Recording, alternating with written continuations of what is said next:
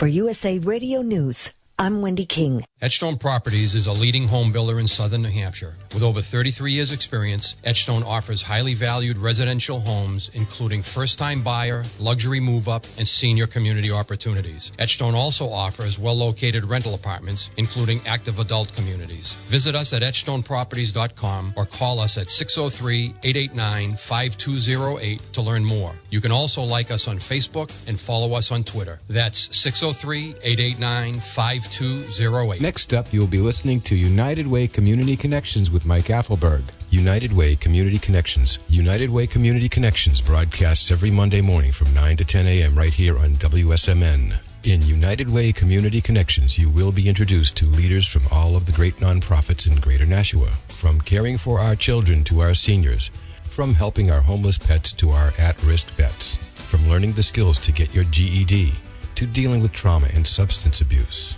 Community Connections is the place to learn with Mike Apfelberg about what's going on.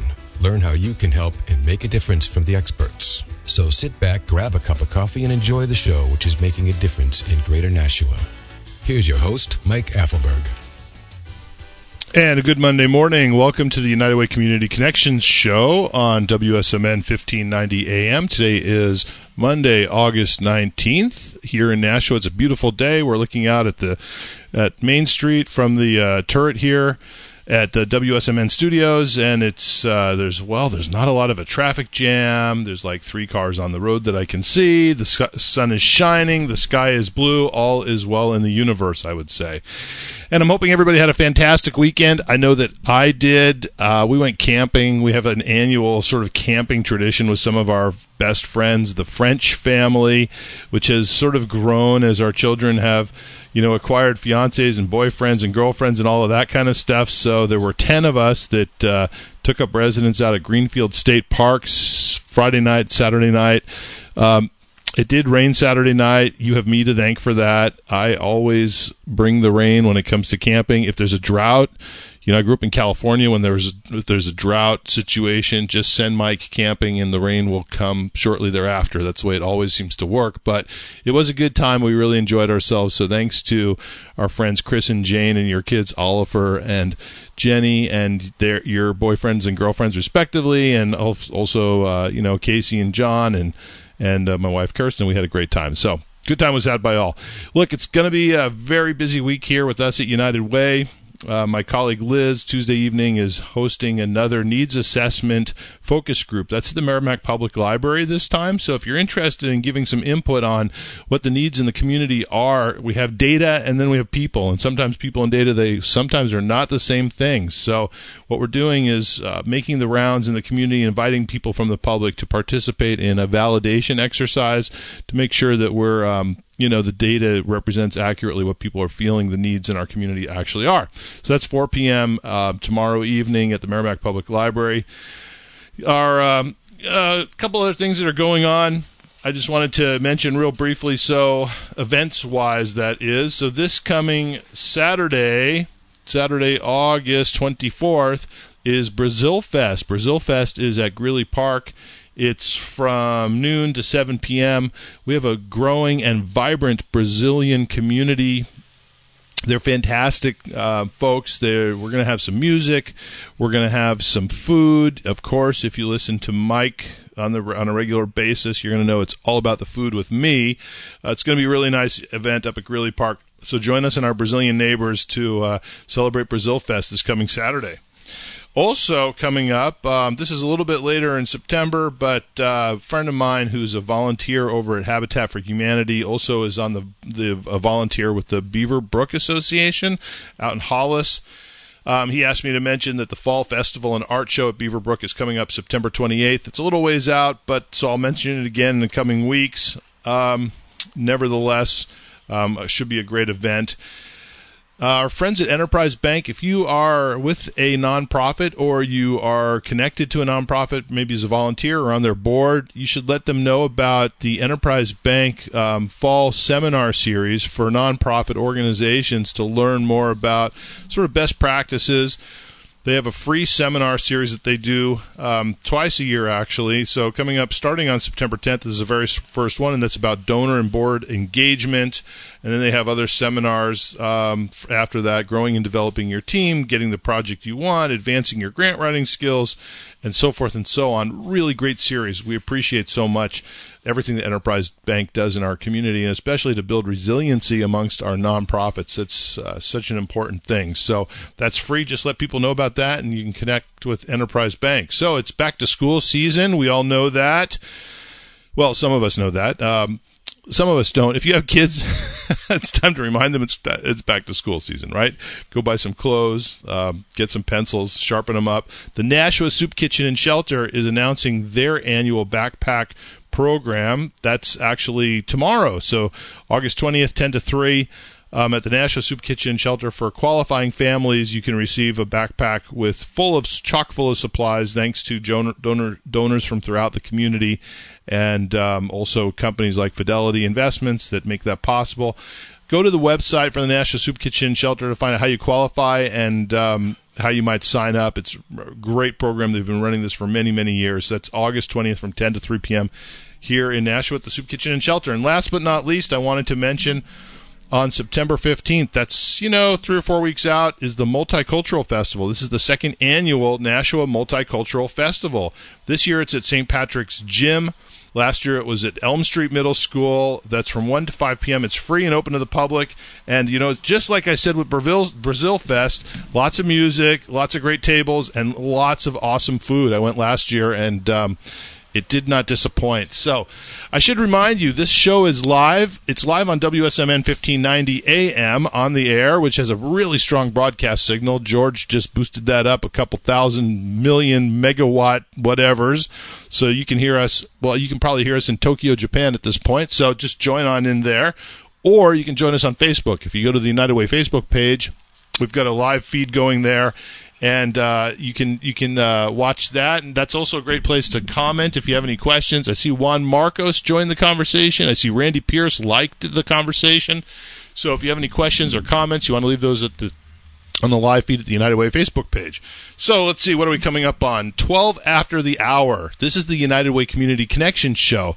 Each and every week, we interview different nonprofits from the community talking about the great things that they're doing to make Greater Nashua a stronger, smarter, safer, healthier, and happier place to live and work. I am so honored and privileged to have with me today two gentlemen. Well, you know, one gentleman and, and Charles, who I've known for a long time. So I'm not going to say that Charles is a gentleman. but we have with us the professor, Charles Okori um, professor emeritus at the University of Mike, right here in Nashua, New Hampshire. And we have with him his colleague Ken Drew, who's on the board of directors for the, the Wish Project, or the Thank You Project. Sorry, the Wish Project. That's something different. The Thank You Project. And they're going to talk with us today about the water walk. So, Charles and, and uh, Ken, thank you so much for joining us today. Welcome to the show. Thanks for having us. Thank you, Mike. Absolutely. So why don't we start with you, Charles, and maybe tell us a little bit about like what is the water walk? When is it happening? How many times have you done this? Why would people want to want to do it? What's just what is this thing about the water walk? Um, the message about the water walk is very simple. Water walk is about our humanity, our collective humanity.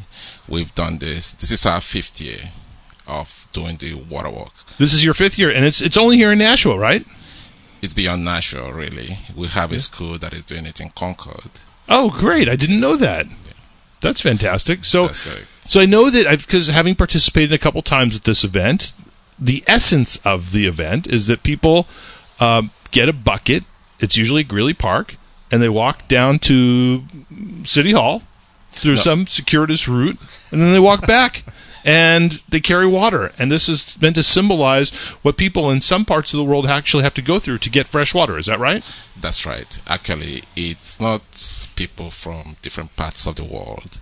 This is true life story for me. I grew up living this.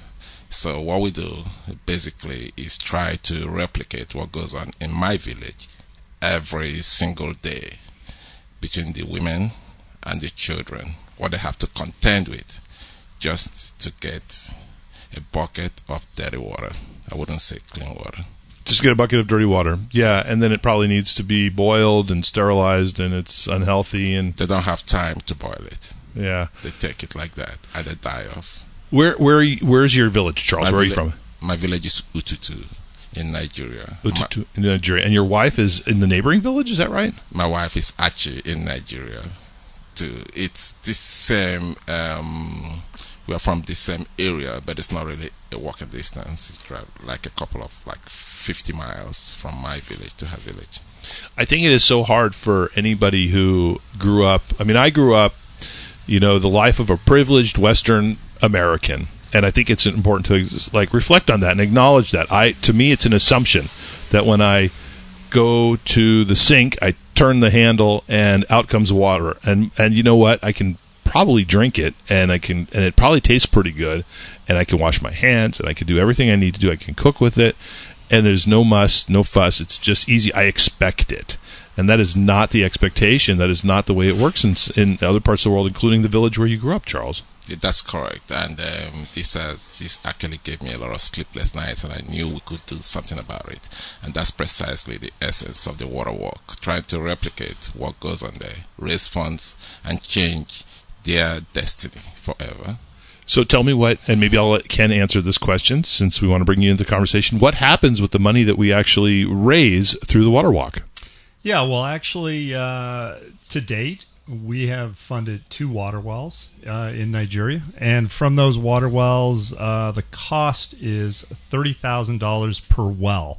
So, considering that we've really only touched the surface of what this thank you project can do, we're looking to grow that, obviously, uh, and then also the money raised are funding uh, two scholarships to students in Nigeria. Now, uh, I would advocate for all parents that want to send their children to college that Nigeria is a good choice at two thousand dollars a year, but I don't think your students are going to buy into that like mine wouldn't. But uh, that being said, by helping to promote the education as well as uh, to help them then change their world over in Nigeria is part of our goal.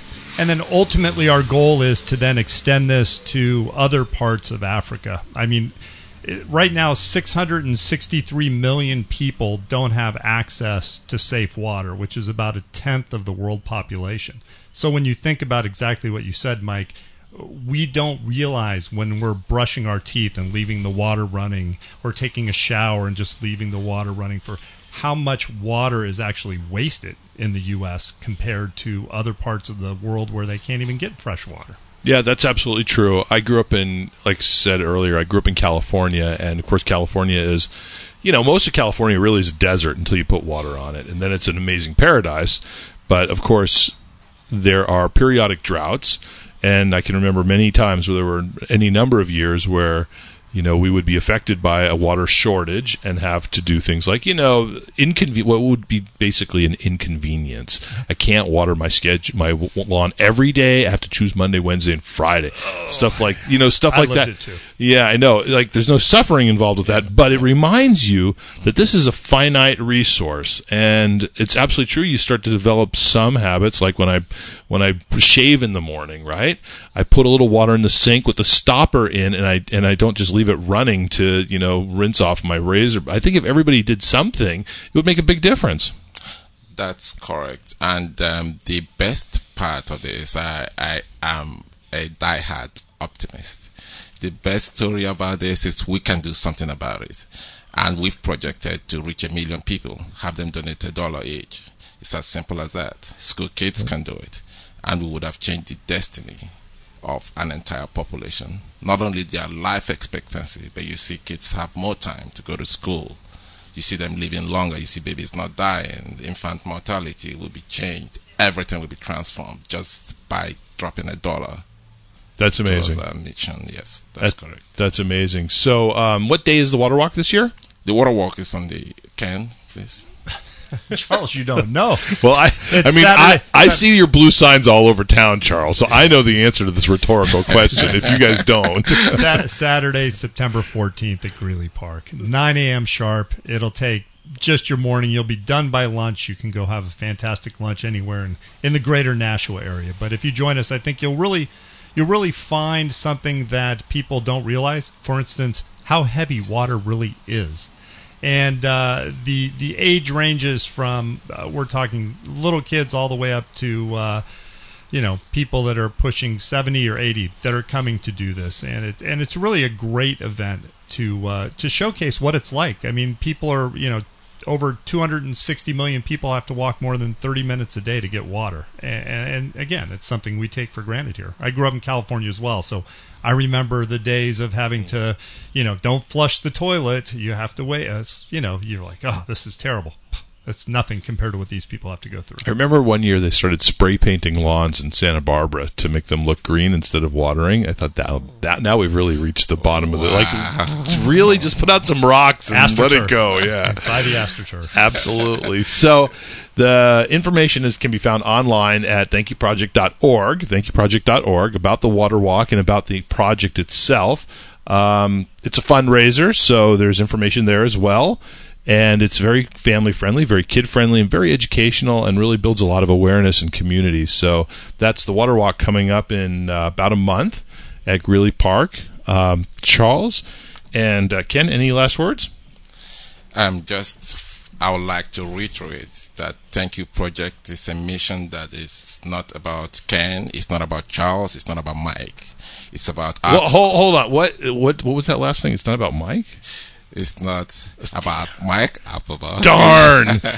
it's about. I know, I know that. I get it. But I mean, if you want to fund a well, Mike, we could make it about you. It's no problem. hey, speaking of sponsors, that's a really good point. I see on your website you you're recognizing the Home Depot as one of your sponsors again.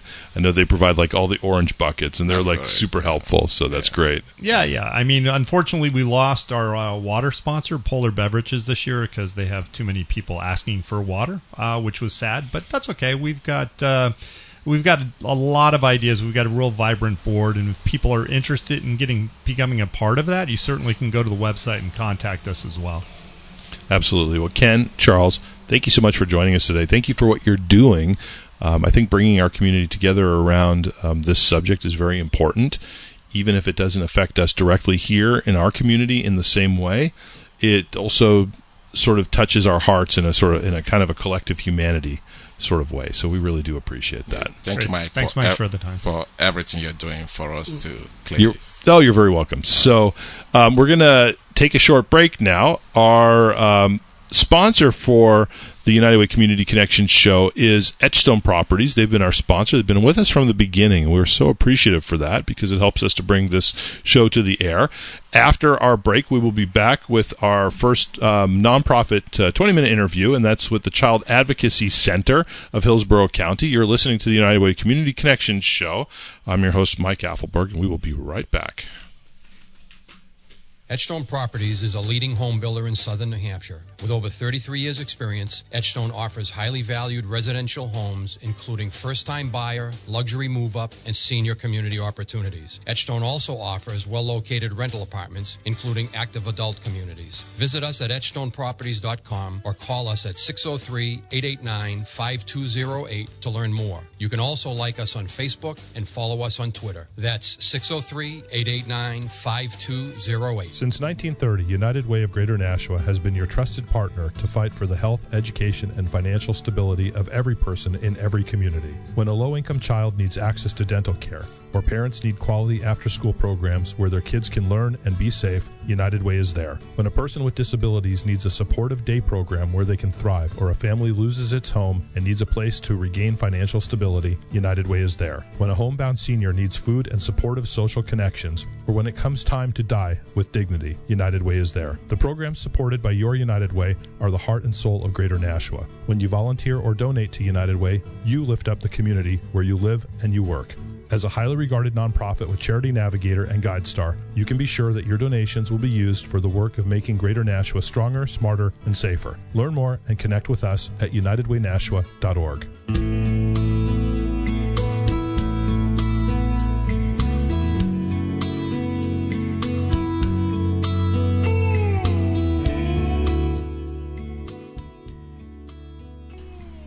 Well, good Monday morning. You are listening to the United Way Community Connection Show. I'm your host, Mike Apfelberg. We are here each and every Monday morning talking with the nonprofits in our community about what they're doing, what their missions are to make our community a stronger, safer, smarter, healthier, and happier place to live and work. Um, each week we interview two different nonprofits. These are organizations, some of which you've heard of, that have you know sort of the big names in the industry, if you will, like uh, the YMCA or Boys and Girls Club. Um, and sometimes these are organizations that you may not have heard of um, because you're not necessarily you know active in in that particular area. And today we're really honored to have um, with us. I, I, would say one of those organizations that you you might likely not have heard of unless you've been sort of directly impacted. And that's the Child Advocacy Center of Hillsborough County. Child advocacy centers are active throughout the country, and it's a model that helps um, to facilitate that young people who have been victimized by sexual violence um, don't get, if you would say, re-victimized through the process of trying to learn about the experience and hel- and find ways to help them. So we have with us today, and that was a terrible explanation. Uh, we have today two. Um, uh, folks who are with the Child Advocacy Center right here in Nashua, and uh, there's Megan Noyes and Nicole Ledoux, and they're going to introduce themselves, talk a little bit about what they do, and then we'll talk a little bit more about the Child Advocacy Center. So why don't we start with I don't care who? Why don't we start with Nicole? Good morning. Um, my name is Nicole Ledoux, and I am the Victim Services Quality Assurance Director for the Granite State Children's Alliance, which is the chapter organization for all of the child advocacy centers here in New Hampshire. Um, we operate four centers, including both of the centers in Hillsborough County, Nashua and Manchester, as well as Belknap County, Laconia, and um, Cheshire County, which is in Keene. Um, and really, our mission at the Child Advocacy Center is to provide um, a multidisciplinary team approach to cases of child sexual abuse, child physical abuse, and kids who have been witness to violent crimes, perhaps domestic violence or some sort of homicide or something. Um, Megan talk, can talk a little bit more about the direct services. She's the program services director, but um, there's a child advocacy center in every county in New Hampshire. Like I said, two in Hillsborough County, and uh, we work very closely with law enforcement and DCYF as well as other um, mental health and medical professionals who serve children that are victims of the various crimes that we just spoke about. Very good. Thank you, Nicole. That's a good introduction. Good morning. My name is Megan Noyes, and I'm the Director of Program Services with the Granite State Children's Alliance. And as Nicole said, we work with four of the centers operating the Manchester, Nashua, Laconia, and Keene sites. And I have the opportunity to work with the direct service staff at those four sites. So that includes the forensic interviewers, program coordinators, and our family support specialists. I also have the opportunity to still conduct forensic interviews, so I'm a backup interviewer as well. And specifically in the Nashua site, we serve about 200 child victims every year, and that's between the ages of 3 and 17. And as Nicole mentioned, that's a variety of different um, children who have experienced sexual abuse, physical abuse, etc. And we're happy to be here. Well, thank you so much for coming on. This is incredibly important work. These are some of the. Um, some of the hardest cases you're ever going to come across are children who've been victimized, sexually victimized or otherwise, and um, so the work you do is is really remarkable and, and, and life changing. Um, hoping we can talk about like so. Let's talk about basically what is the process. What are the types of supports that are that are given to a child and family potentially where there is an abusive situation that's identified. What actually happens in those cases? So, what happens in, is when there's a suspicion of abuse for those ages between 3 and 17, the Child Advocacy Center receives a referral from local law enforcement or child protection, DCYF, and we coordinate with that non offending caregiver to set up a time for them to come into the center. Traditionally, what would happen is you would have a child make a report of abuse, they would be interviewed perhaps by a law enforcement, teacher, school, etc. On average, eight to nine times was the number of times a child would be interviewed. So that's what uh, used to happen. That's what used to happen. And that would happen, you know, at school in the back of a police car. Again, everyone had the best intentions to help children, but everybody was doing it in silos by themselves. Now we work as a team to work with those children and families so we have those cases come in. We have the children and family, that non offending caregiver, set up a time for them to come into the center, which is a safe, comfortable environment. Um, it's you go in there. We again serve a variety of ages. It's um, developmentally appropriate for those different ages, but it's comfortable. Um, that team works with that family. That family is part of the process from the beginning to the end. When that child comes in, they talk to one person in our interview room and as we explain to every child that comes in it's a conversation and we have it we call it a forensic interview is the technical term um, but when the family is there and that child's there the team is watching live time on a closed circuit television and they're able to ask questions to that interviewer but that child only has to talk to one person So who is listening in and participating in that in that interview as part of the team? Do you want to speak to that Nicole? Sure. So the multidisciplinary Thank team um, really consists of law enforcement, um, prosecution, so your county attorney, um, DCYF, child protective service workers.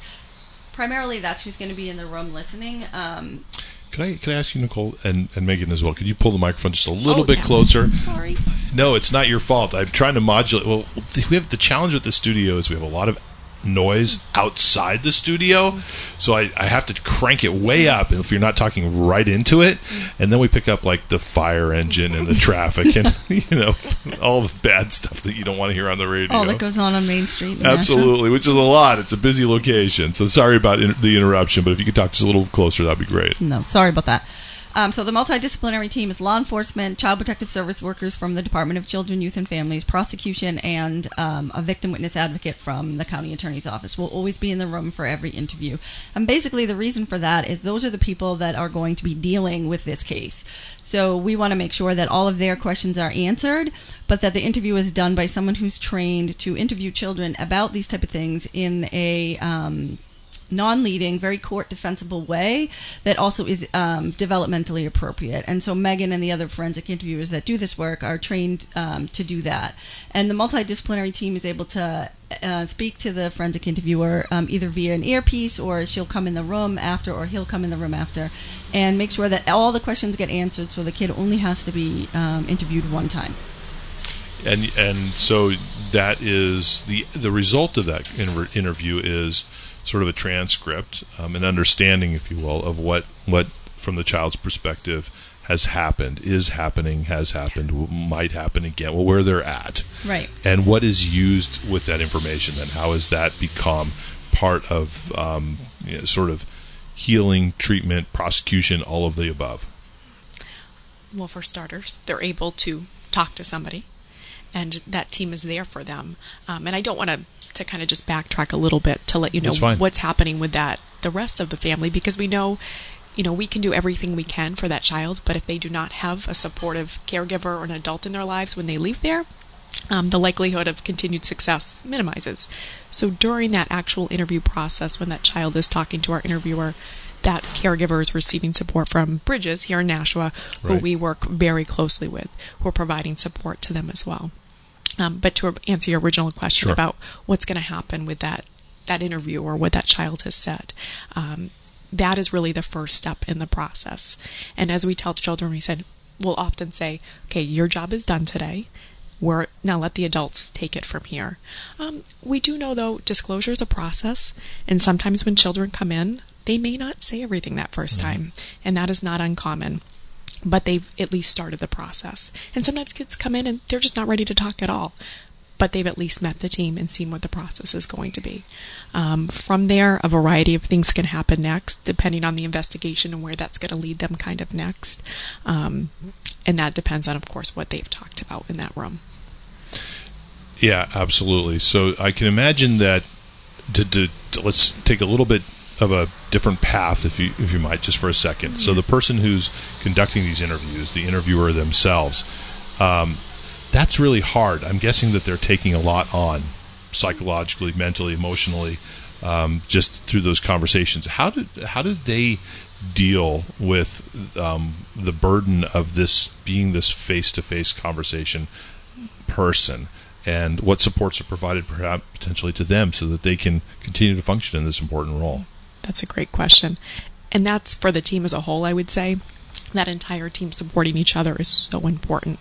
Um, we also have at the Child Advocacy Center, we provide supervision through um, clinical uh, mental health uh, clinicians for our staff.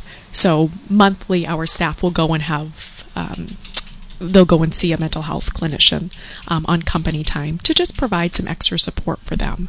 But really, that that multidisciplinary team, Nicole can speak to that as well. Support each other.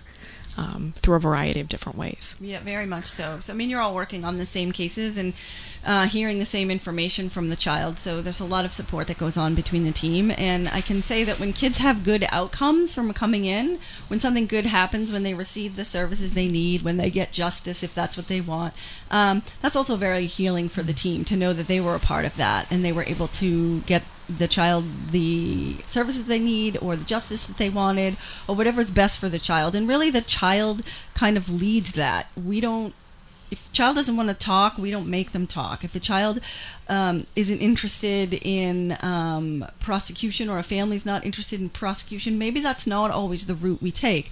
It has to be um, really victim centered what we're doing to make sure that um, that child and that family can heal from the trauma that they've been through Absolutely. So, one of the questions I wanted to ask you guys, which I ask everybody who comes in, is how can the public get involved with supporting your mission?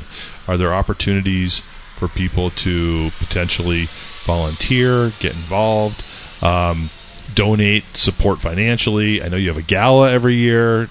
I think you guys have the best. I think we're all jealous of your gala because you have like Mike O'Malley comes or something like that. But um, so, what, how can somebody from the public who's interested in, in supporting, um, you know, children and families in this way, because it speaks to their heart, get involved? Um, certainly, um, just kind of minimally subscribe to our Facebook, social media, so you can kind of see what's happening. And we do have a variety of different fundraising events, of course, supporting financially or just getting the word out. Um, we can also I, we have an upcoming fundraiser, our Beards for Bucks, which I'm going to kind of push to Nicole to, to talk about. So we have a great fundraiser coming in uh, up in October, which is called Beard for Beard to Buck. It started in 2015 uh, with the Manchester Police Department and then spread statewide. So what happens is uh, our law enforcement partners are allowed by their police departments to grow beards for the month of October. Um, there's a specific buy-in for that for the officers, which is between 30 and 35 dollars, and then um, just through the general public, kind of questioning them, what's with the beard, right? Because that's not something you see every day in your law enforcement people. Most agencies don't allow that. That's right. Um, their answer is, well, we're growing uh, beards for the Child Advocacy Center. They work with us um, to serve children that are victims of uh, various types of trauma. Uh, check on the website, and you know if you want to donate, you can click on my name and donate for me. And the first year we did it in Manchester. Um, really we thought we'd raise a couple thousand dollars and in the month of october we raised $23000 Wow, um, it that's spread great. statewide and last year i think we were around $80000 statewide and it's a fun fundraiser. It really um, shows uh, law enforcement's kind of involvement in what we do um, and also it's just kind of something fun that the public can get involved in. It's a little bit of a competition to see which police department will raise the most money or which officer can raise the most money. Um, and it's non-restricted funds. Certainly, we're all nonprofit, Right. and we um, get various types of uh, Victims of Crime Act funding and other um, grant type funding. But these are non-restricted funds that can really help us improve our centers um, in ways that some of that other funding can't. Yeah, I think that's important to remember. Um, and, and United Way, we're, we're we have a grant also with Child Advocacy Center, and it is restricted funding. And I know that you know our donors appreciate that because um, they they know exactly how their money is being spent. But at the same time, it is so important to receive unrestricted funding because there are so many more things that sometimes come about that you just can't. You know, you need to have a little bit of wiggle room there sometimes.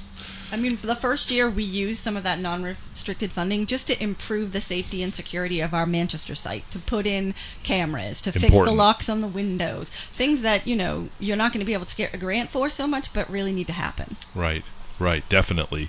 So beards for bucks. That's a really great idea. Get a bunch of policemen to grow a beard and raise money that way. Like how awesome is that? Mm-hmm. Because it's like because police are great and they love doing that stuff. So And the ladies have been clever. They'll do nail polish, or some will even they've been clever. The the female officers as well have participated. well, yeah, I was gonna say there's a little bit of a male chauvinist tint to this whole fundraiser, but that's okay. That you know, the ladies can always donate. Yes, yes.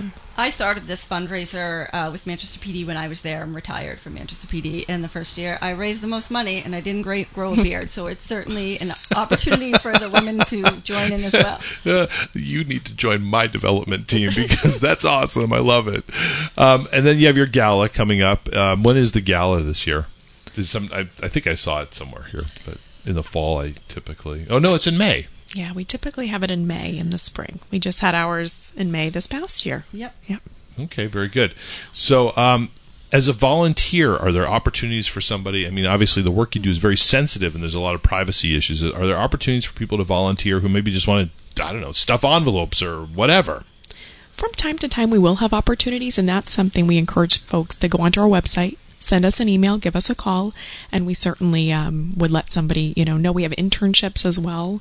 Um, we provide those, and we have a Know and Tell campaign, which is our new public responsibility campaign for educating um, the signs of abuse and how to report. So that's another opportunity we encourage folks, anybody who has um, involvement with children, to get involved with that. Well, I think people don't sometimes don't even realize that you know in New Hampshire we're all mandated reporters too. That sometimes they think, well, I'm not a teacher, so I, I if I see it, it doesn't really matter. Well, it does. It matters. Mm-hmm. We all are mandated reporters in the state. Absolutely. Statutorily, we are all mandated reporters in the state, and we are mandated to report when we suspect abuse. So you don't have to be certain. So you want to make that call to DCYF if you suspect abuse, and let the professionals who can determine right. whether or not that's mm-hmm. happening do their work. Uh, and Know and Tell does a really great job of educating people on the signs of abuse, what um, the mandated reporting statute is, what reporting looks like, because it can be scary, but it's not scary. You can seem it, but it's really not. And if you go on our website, you can um, check out the Know and Tell section of our website. We have an online e course. Um, there's a lot of ways you can get involved in that. So I'm going to have to say, guess what? We're out of time. I know you guys are worried, like, what questions are you going to ask us? I'm like, no, this is going to fly by. You're not going to believe it. So I hate to say this, but we're we're coming up on our break.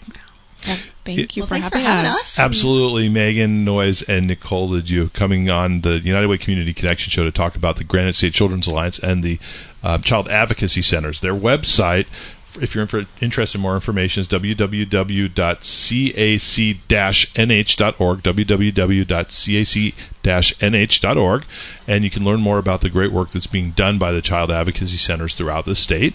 Um, we're going to take our second break now. You are listening to the United Way Community Connection show here on WSMN 1590 AM.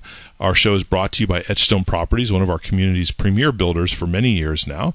After the break, we'll be back with our final interview of the day, and that is going to be a brand new person. The Shower Team will have Paul on the show to talk about what they're doing. I can't wait to learn myself, so we'll sit right back and we'll be here in just a minute or two. Hi, it's Lisa Rick with the Not So Legally Blonde Show. Listen to me live on Tuesdays, 3 to 4 on WSMN 1590. Edgestone Properties is a leading home builder in southern New Hampshire. With over 33 years' experience, Edgestone offers highly valued residential homes, including first time buyer, luxury move up, and senior community opportunities. Edgestone also offers well located rental apartments, including active adult communities. Visit us at edgestoneproperties.com or call us at 603 889 5208 to learn more. You can also like us on Facebook and follow us on Twitter. That's 603 889 5208. Since 1930, United Way of Greater Nashua has been your trusted partner to fight for the health, education, and financial stability of every person in every community. When a low income child needs access to dental care, or parents need quality after school programs where their kids can learn and be safe, United Way is there. When a person with disabilities needs a supportive day program where they can thrive, or a family loses its home and needs a place to regain financial stability, United Way is there. When a homebound senior needs food and supportive social connections, or when it comes time to die with dignity, United Way is there. The programs supported by your United Way are the heart and soul of Greater Nashua. When you volunteer or donate to United Way, you lift up the community where you live and you work. As a highly regarded nonprofit with Charity Navigator and GuideStar, you can be sure that your donations will be used for the work of making Greater Nashua stronger, smarter, and safer. Learn more and connect with us at unitedwaynashua.org. The Village Network was created for only one reason to keep those 62 and older in their home as long as possible, ideally for the rest of their life. The Village Network is the answer for children who do not live nearby and worry about their parents being able to remain independently and safely at home. The Village Network has a network of trusted providers and volunteers who provide transportation, home repair, home delivered meals, grocery shopping, and others who are there to help when you need them. We can even find someone to walk your dog. The Village Network does not charge thousands of dollars of upfront costs for services you may never need. With the Village Network, you only pay for services when you need them. Become a member of the Village Network today by calling 603 891 0008. That's 603 891 0008. The Village Network. Become a member today.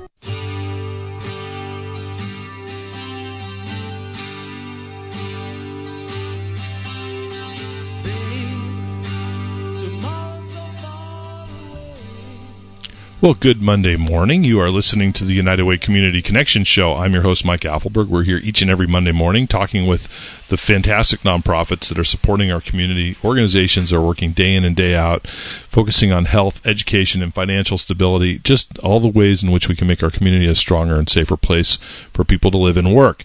We um, interview two different nonprofits each week. We just got off the radio with the uh, Granite State Children's Alliance and Child Advocacy Centers. Um, and now we're joined with a brand new nonprofit. Well, I don't know if they're a brand new nonprofit. They're brand new to our show, so have never been on here before. And it's an organization called Shower Them.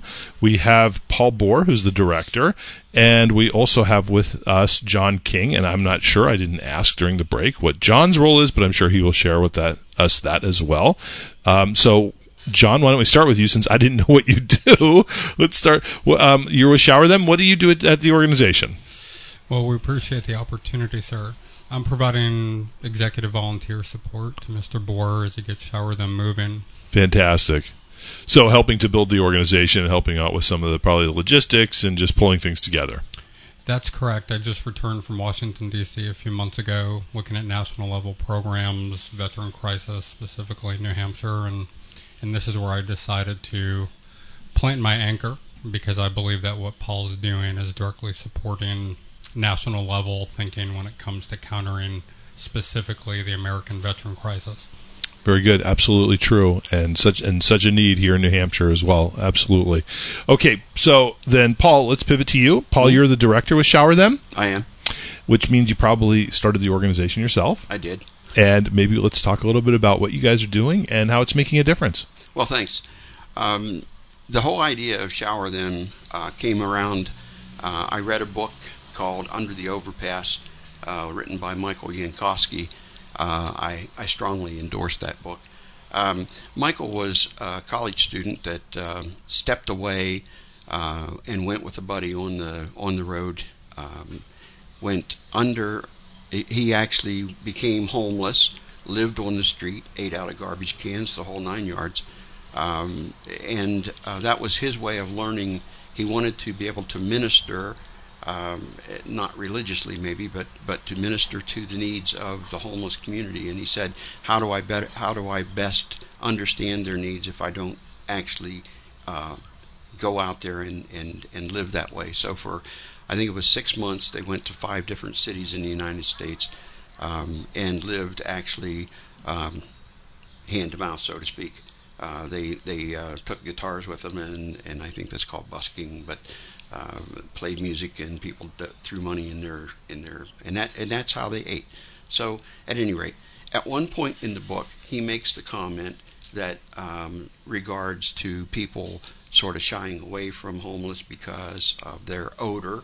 He said at at some points I couldn't stand my own stench, and and that hit me um, with a uh, uh, kind of a, a, a, why do we allow people to get into that situation?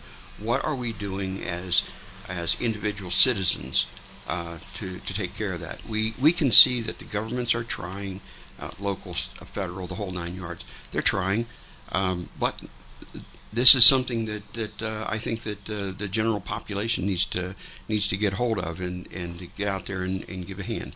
So this was uh, that's how it started. Um, I basically set it up, and, and to date, um, we're we're rolling, um, but we're still waiting to purchase our first trailer.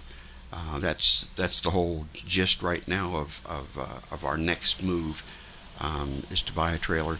If I get a new one, it'll cost somewhere in the forty to fifty thousand dollar range, and what that includes is that actually is a trailer that's built for New England weather.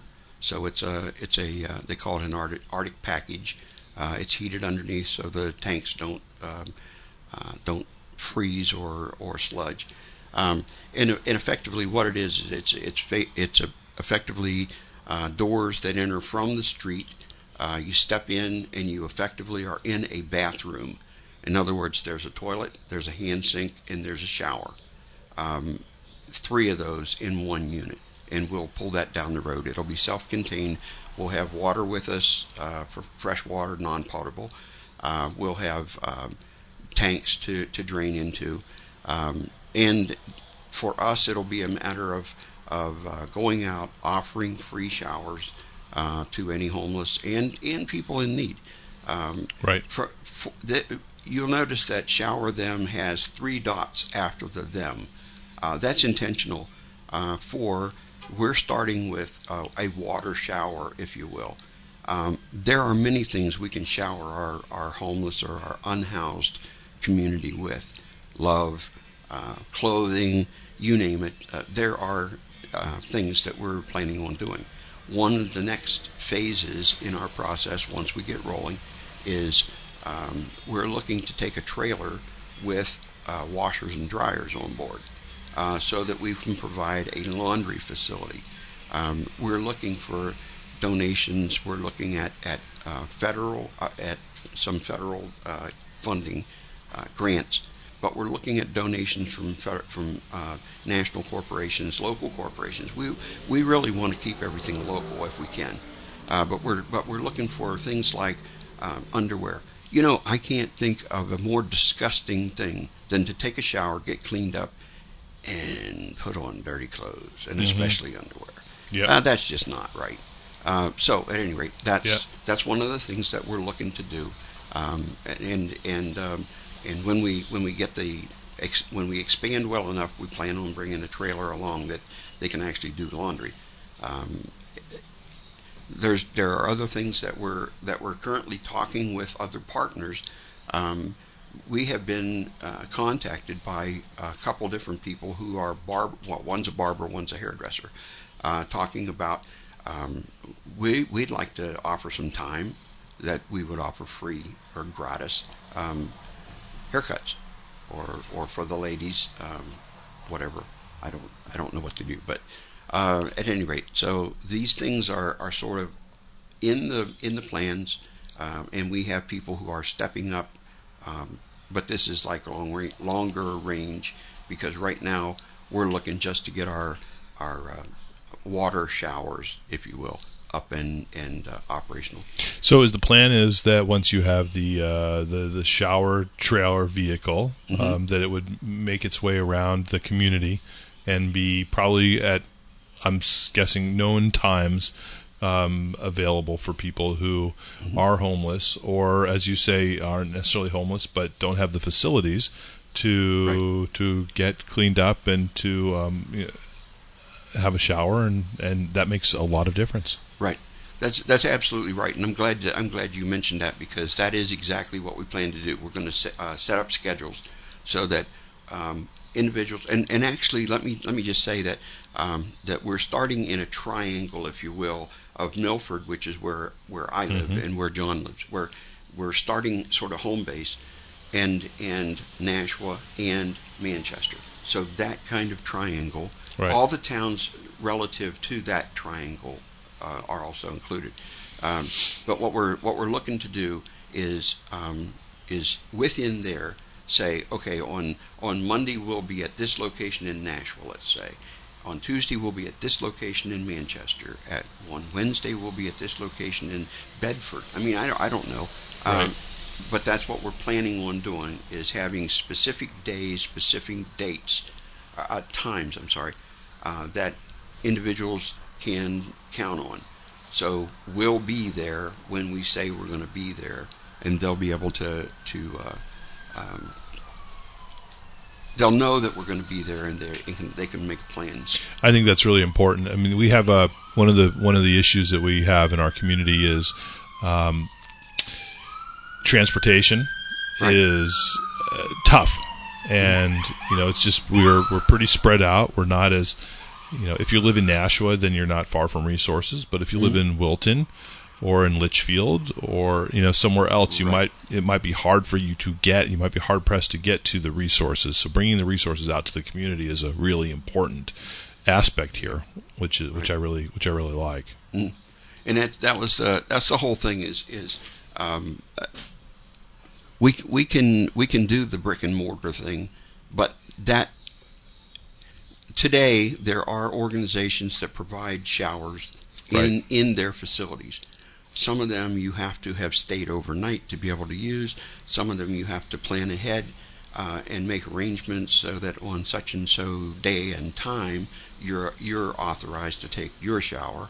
Um, and, and, and my hats off to those organizations that are that are providing some level of service. Uh, you know, one of the things that really irritated me um, in in my research, uh, I looked at, at all of the New Hampshire states, the the six New Ham I'm sorry, New England states. Pardon me. I looked at all six of the of the New England states, and there's not one organization providing something like we're doing. Um, I was I was um, um, I don't I want to say lucky, but uh, I was blessed to to have found an organization out in California. They're called Lava Mae. Uh, Lava Mae invited me to come out and um, and look at how they operate. I was I had full access to from the founder all the way down to the to the people who were working the trailers on the street.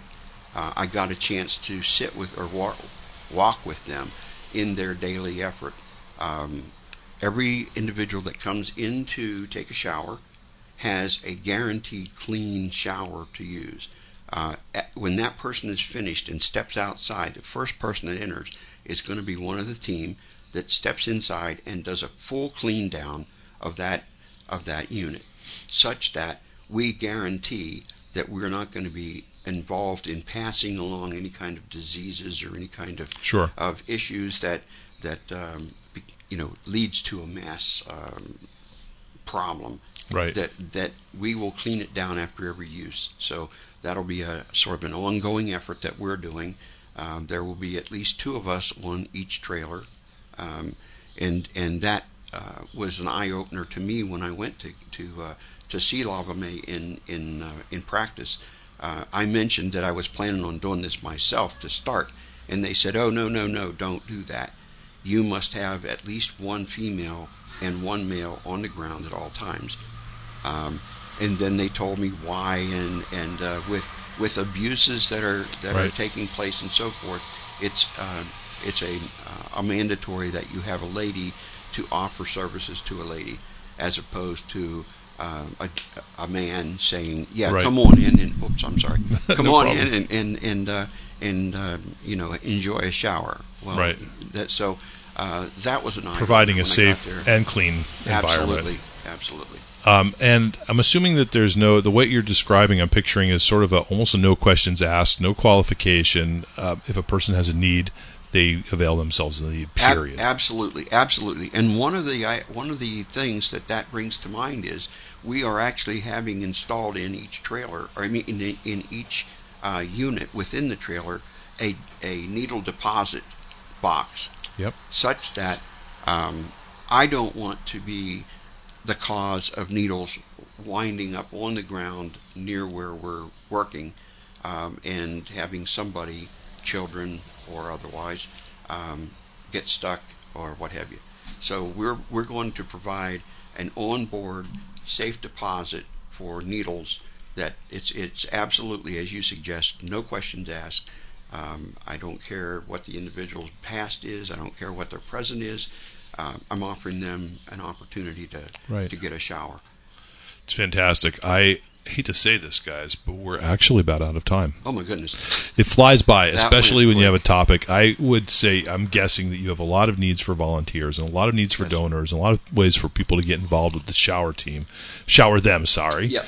Um, and I did pull up your website, which is which is really easy to find online. It's www.showerthem.org. Yes. Um, I love this initiative, and I'm going to see what we can do also to connect you to some of the other resources in the community that might be uh, uh, good connectors for you to help make this go, you know, just as far as possible. Awesome. Thank you. I Thank you, thank you so much. We've been talking with Paul Paul Bohr, um, who is the director for the for Shower Them, a new nonprofit serving our community, helping people to connect with hygiene resources um, where they are, and um, also his colleague. Uh, John King, who's helping to build the organization from the ground up, which is so important to have some resources to do that as well. Gentlemen, thank you for coming it. on the show today. Thank you. Appreciate it. Abs- appreciate it. Thank you. Absolutely, and um, we'll we'll have you back on again and see follow up, see how things are going. Good. I'd be happy to come.